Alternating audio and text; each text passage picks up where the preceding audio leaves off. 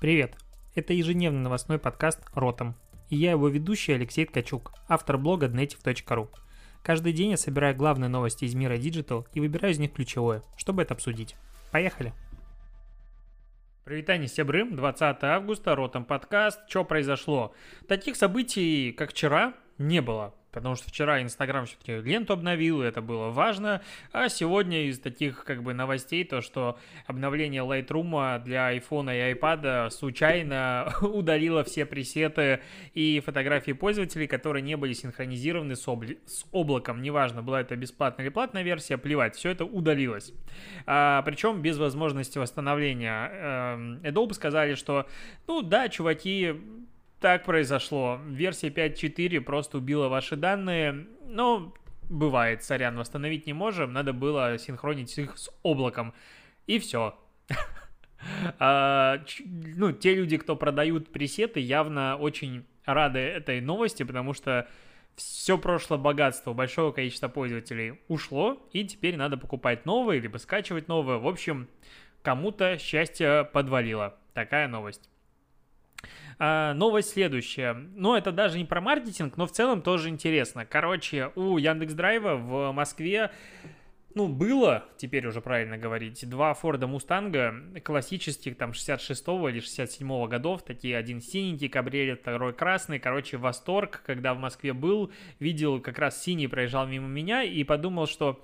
Я бы, наверное, хотел на нем прокатиться, но как-то странно, страшно точнее, потому что если в моей машине пер- передний привод и куча систем стабилизации, стабильности и помощи в управлении, то там есть кнопка нажать э, педаль газа и как бы все, и ты едешь, и, возможно, едешь слишком быстро, чем ты умеешь управлять.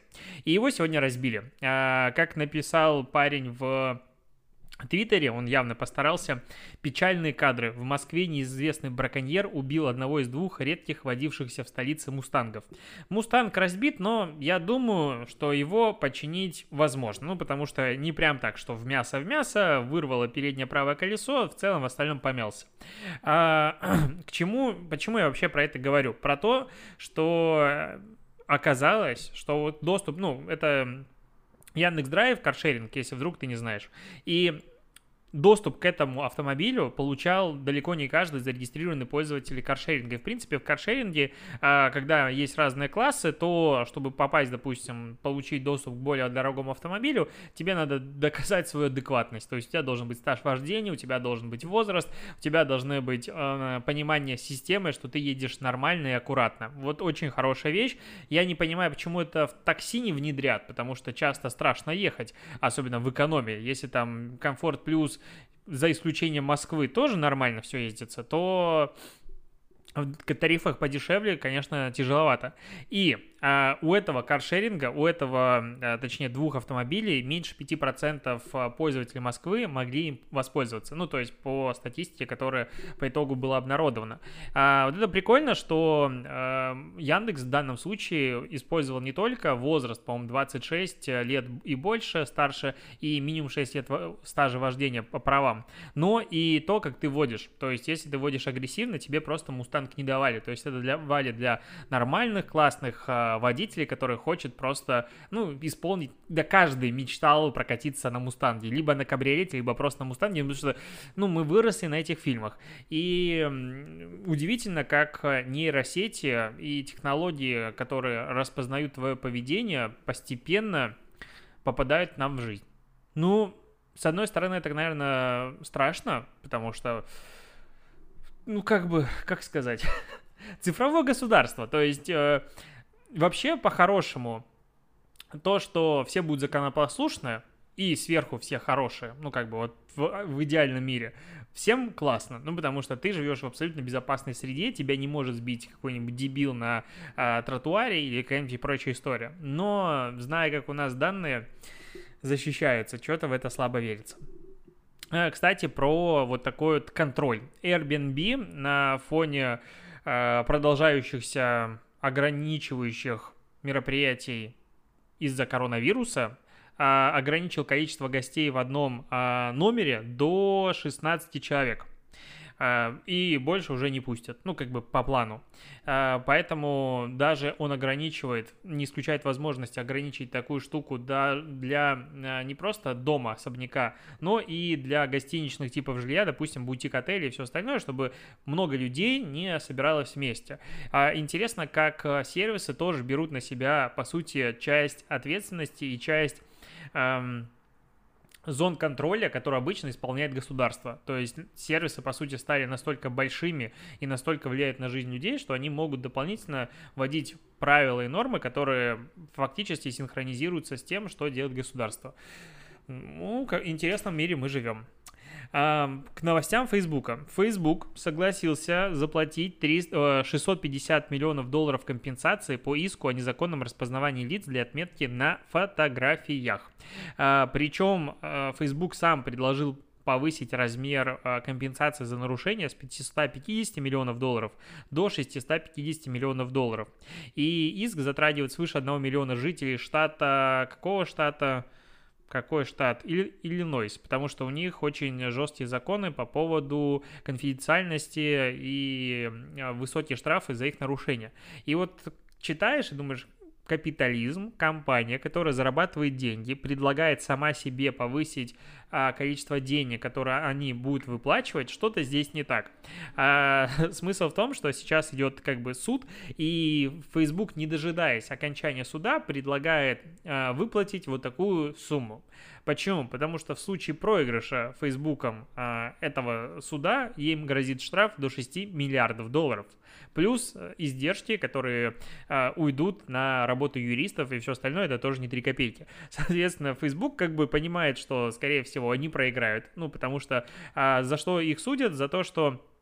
В две тысячи пятнадцатом году это еще начался иск, ну, вот это вот дело, что незаконно распознавались лица автоматически, Facebook начал распознавать лица, и функция, которая весьма прикольная была на бумаге, людям не понравилась, и, возможно, наверняка там были какие-то неприятные ситуации, когда нужных людей распознавали в ненужных, скажем так, местах. Поэтому Facebook хочет избежать слишком большого штрафа и... выплатить практически в десять раз меньше. Надо понимать, что это, в принципе, не рекордный штраф, потому что в две тысячи девятнадцатом году Facebook выплатил пять миллиардов долларов из-за, как он, Cambridge Analytics, утечки данных восемьдесят там миллионов пользователей, или даже больше их было, поэтому Facebook'у не привыкать, благо деньги есть. Так, к новостям тоже дополнительно... Ну, защита личных данных. Mail.ru Group запустила оценку эффективности наружной рекламы по количеству установок мобильных приложений. А в чем идея? Это диджитал наружная реклама, то есть экраны не просто билборд, а билборд цифровой.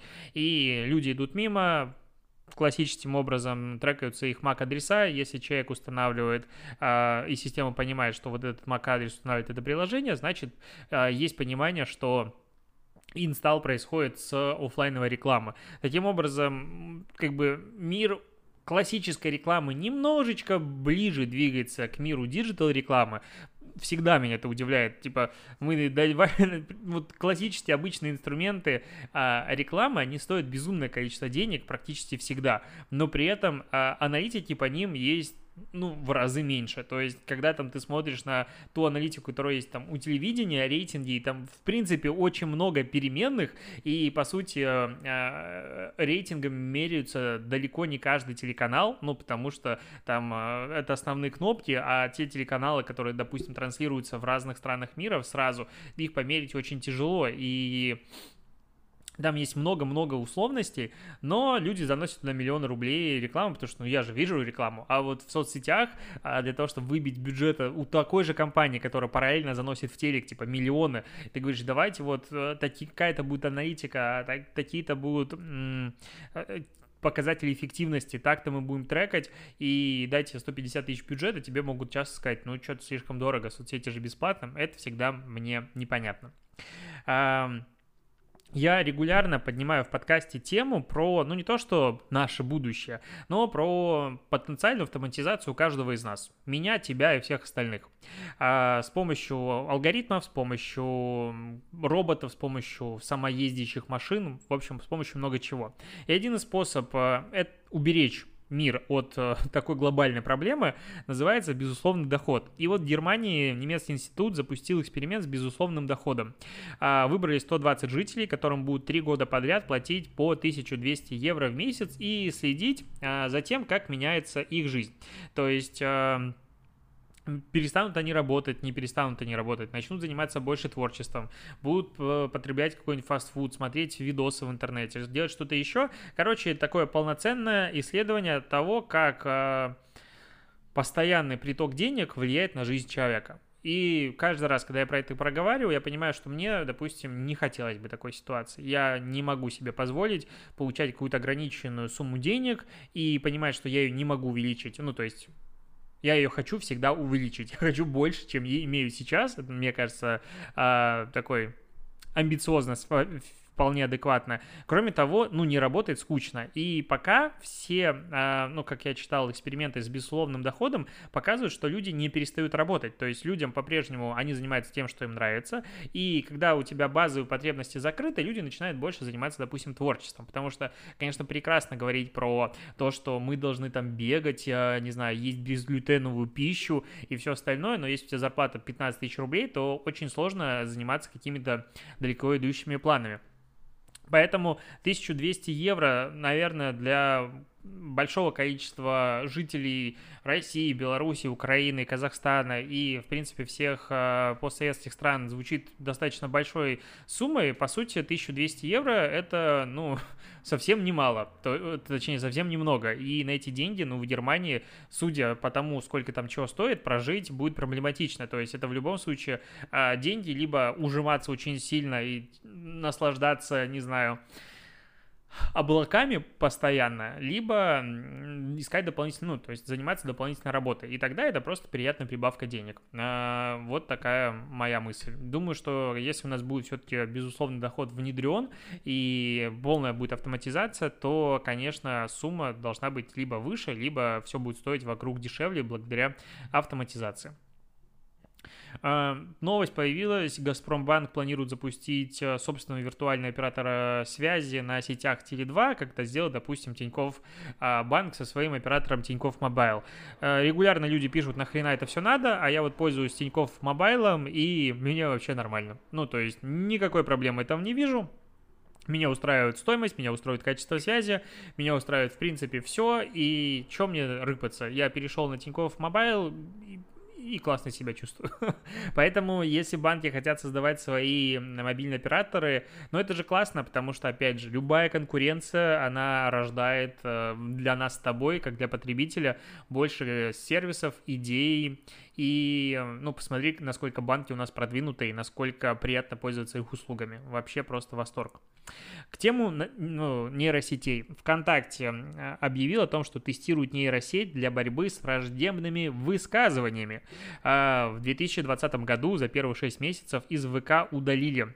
Как будто кто-то пришел и удалил. Звучит странное предложение. В общем, ВК удалили модератора пятьсот двадцать тысяч единиц контента по теме разжигания вражды и ненависти, заблокировали тысячу триста сорок профилей и две тысячи четыреста семьдесят сообществ, которые распространяли враждебные высказывания. Это говорит сам ВКонтакте. Ну, конечно, на основе отчета, который я закидывал себе в телеграм-канал, как много удаляет всего Facebook, там типа миллиард аккаунтов и все остальное, или миллиард двести.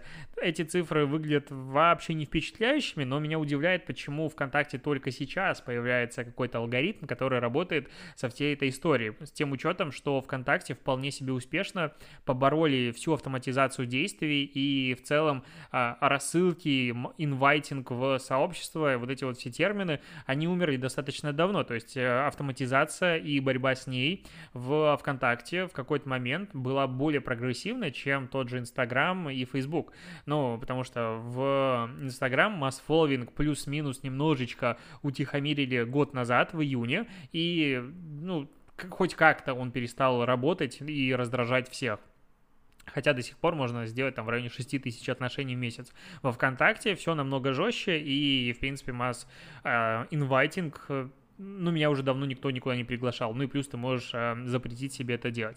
А вот э, с модерацией только сейчас это появляется. И если посмотреть на комментарии во ВКонтакте, то, ну, возможно, я могу говорить как... узурпатор свободы слова, но мне бы хотелось их почистить, потому что, по сути, единственные места, которые вызывают у меня негатив с точки зрения моих платформ, которые веду лично я э, во всех социальных сетях по комментариям, это ВКонтакте. Там самые маленькие охваты относительно всего мира, который есть, но при этом постоянно залетают какие-то странные люди, чего-то странное комментируют, пишут какие-то глупые вещи, которые меня очень сильно огорчают, и регулярно есть прекрасные комментарии. Вот это самый лучший мой комментарий, обожаю его, и всегда я про него говорю. А у меня уже это давно было. Инстаграм берет и анонсирует функцию, которую он тестировал два года, и написано у меня в тексте, он тестировал это два года. То есть тестировал два года, в моем понимании любого адекватного маркетолога, что у части людей это уже было. И приходит человек и говорит, а у меня уже это месяц назад было. Ну, что сказать тут? То есть, молодец, съешь печеньку. На что рассчитывает человек, который пишет такой комментарий? Вот я сейчас про это думаю, мне все равно это начинает каким-то образом припекать. Я, видимо, не до конца блогер и всегда удивляюсь людей, которые говорят, я не читаю комментарии. Я уже давно перестал читать комментарии свои, я не обращаю внимания на критику и прочее, прочее. Ну, мне кажется, они все врут. Ну, то есть, ну, не может быть, что ты сделал творчество и не читаешь комментарии. Ну, это либо ты Собчак, который уже, типа, насрать на все, наверное, ну, по крайней мере, это транслирует, либо ты просто врешь, ну, потому что ты делаешь контент и не смотришь на реакцию, ну, а зачем ты делаешь контент? Ну, это как сказать, я буду артистом, буду ходить на сцену, но мне будет насрать, есть ли там люди или нет. Все артисты хотят получать фидбэк обратный, ну, то есть ради этого не живут, это, ну, наркотик, поэтому я прям в это не верю. Такая мысль. Следующая новость, из которой будет очень неочевидный вывод. Ведущие российские сайты о кино и развлечениях объединились в сеть Cinema and Entertainment. За июль две тысячи двадцатого года их суммарный трафик составил сорок три миллиона посетителей. Ну, видимо, ну ладно. А какие-то сайты фильм точка ру, кинотеатр точка ру, киноафиша точка инфо и TimeOut. Они объединились в такую рекламную сеть и теперь будут э, себе продавать, ну, будут рекламодателям продавать э, суммарные так, пакеты.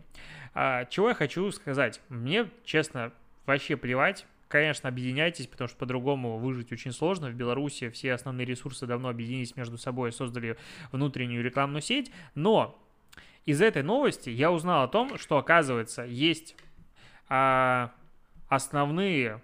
ведущие российские сайты о кино под названием Film.ru, TimeOut, KinoTeatr.ru и KinoAfisha. Вот как-то я живу и ни разу о них не слышал. Понятно, что вот этот комментарий такой, типа, а это кто такой вообще? Или о чем делают в моем телевизоре? И вот все эти комментарии меня тоже очень сильно раздражают. Но как так происходит, что если я думаю про ну, просмотр фильмов, то это, по сути, Кинопоиск. Ну, если там... чего-то сильного нет и прям очень сильно хочется и все остальное, то это, конечно же, киного точка би уай, под ви пи эн-очкой прекрасный ресурс. Но если говорить именно про какой-то платный просмотр, там, Иви и все остальные, а вот эти все ресурсы, они как-то вообще мимо прошли. Может, ты их слышал, знаешь, ну, как-то... Ну, вообще надо понимать, что у них сорок три миллиона уников э, в месяц и сто двенадцать миллионов просмотров страниц. То есть прям нельзя сказать, что люди сильно возвращаются на эти сайты. Ну, потому что сорок два уника, ну, сорок два миллиона уников и сто двенадцать миллионов просмотров страниц в среднем выходит, ну, два с половиной на человека просмотра страниц. И это уники, это за месяц. То есть народ заходит, что-то зырит и уходит, и не возвращается. И это как бы плохо. То есть если ресурс, ну, в принципе, такие ресурсы, они могут жить при условии того, что они предоставят какую-то сервисную часть.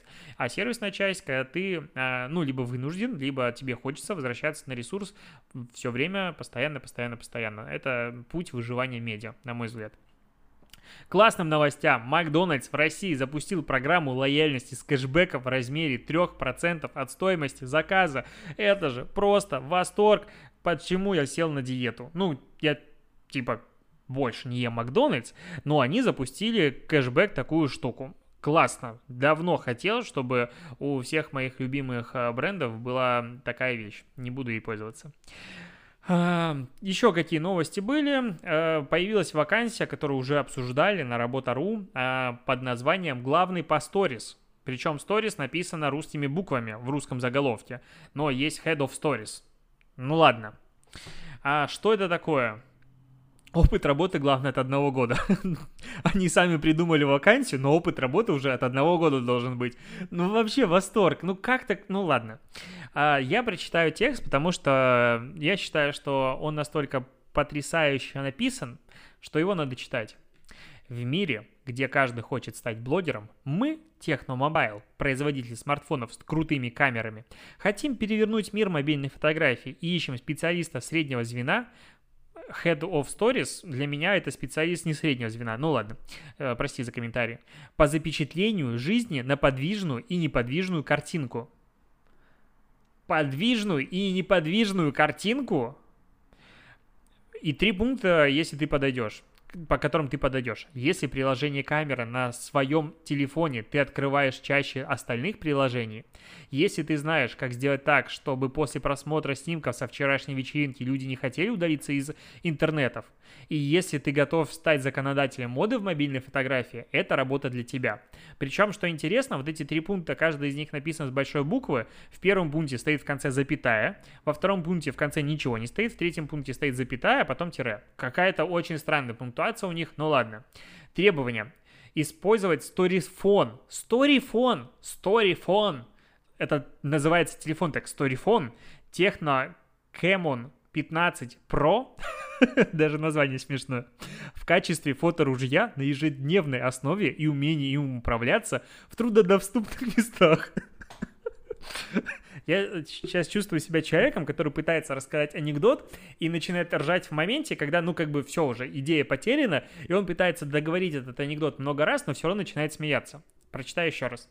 Использовать Storyphone Tecno Camon пятнадцать Pro в качестве фоторужья на ежедневной основе и умение им управляться в, труднодоступ... в труднодоступных местах. Опять же, предложение заканчивается без точки.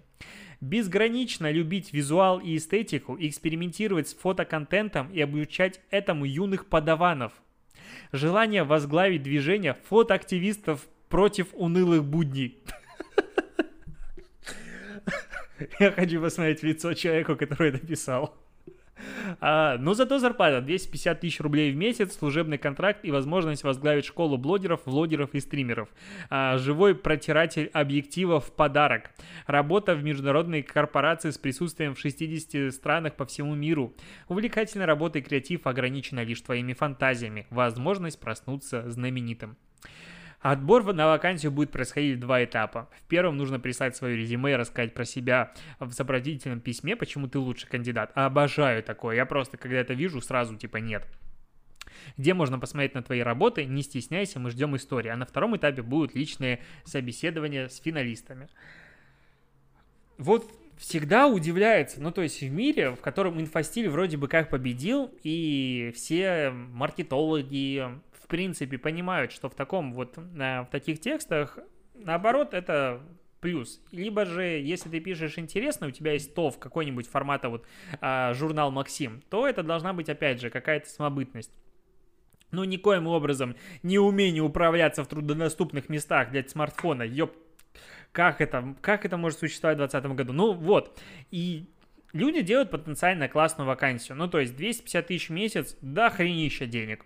Работа удаленная, супер красота. Конечно, они таким образом пиарят телефон. И вчера мы обсуждали с тобой вакансию Бадлайта, и там была похожая история. Но... А почему не делать этого, допустим, у себя там в Инстаграм, в сторис? То есть, чтобы это сами люди рассказывали, чтобы принять заявку, допустим, сними три истории на такую-то тематику. Ну, ограничивая какой-то креатив, ты, по сути, даешь людям возможность творить, потому что креатив, делай, что хочешь, это худшее, что ты можешь сделать для человека любого творческого. Когда ты говоришь, сделай три черно-белые фотографии, народ уже начинает что-то делать. Когда ты говоришь, сфоткай котика, люди начинают креативить. В этом случае, как бы, неограниченное творчество, оно его убивает, опять же, на мой взгляд. И вот, как бы, такая вакансия, ты чуть... Поним... Ну, ты читаешь и думаешь, а что с вами не так, ребята? Ну вот, что с вами не так? Желание возглавить движение фотоактивистов против унылых будней. Возможно, у меня есть другая гипотеза, что для того, чтобы претендовать на эту вакансию, у тебя уже должен быть Storyphone Tecno Camon пятнадцать Pro а, в качестве фоторужья, и таким образом люди просто повышают себе продажи. Но вообще, как бы это ни было странно, смешно, грустно, но вот я перешел На iPhone сколько времени? Где-то чуть больше полугода назад. Ну, больше, уже почти год я как пользуюсь айфоном, и хочу сказать, что качество Stories, конечно, на Android смартфонах, особенно видео, ну просто такое убогое говнище, говнидло я бы назвал, ну то есть это ж смотреть невозможно. А вот на айфоне все хорошо, и что удивительно, что ребята из Инстаграм признали наличие ошибки, ну, этой проблемы где-то месяца два назад, сказали, что да, у нас тут какой-то компрессор не работает, мы это поправим, и что-то ничего не поправилось, и забилось. И вот когда все понимают, что на Android смартфонах всегда будет качество хуже, ну, прям катастрофически хуже зачастую, чем на обычном простом айфоне, ребята называют свой телефон Storyphone. И вот тоже мне, это, мы будем заканчивать уже подкаст, это последняя новость, которую обсуждаем, но вот такая мысль, что а, позиционирование продукта, это все, конечно, прикольно и классно, но, блин, вот э, Storyphone, это такая странная штука, на мой взгляд, ну, то есть, как бы каждый телефон сейчас на рынке, он выделяется своей камерой, ну, по сути, это одно из главных УТП для покупки и продажи телефонов и один из главных стимулов современному человеку поменять телефон, камера лучше. Все понятно. Но вот приходит какой-то no-name бренд опять, в котором ничего нет, и они опять а, лезут на самый перегретый рынок. Ну, это странная история. Какая-то очень странная для меня вещь. А, вот. На этом буду заканчивать. Спасибо, что дослушиваешь. Увидимся, услышимся с тобой завтра. Уже пятница наступила, пока я записывал подкаст. Как время бежит. Начал писать подкаст в четверг, уже пятница. Капец. ТикТок дня сейчас найду. Пакета.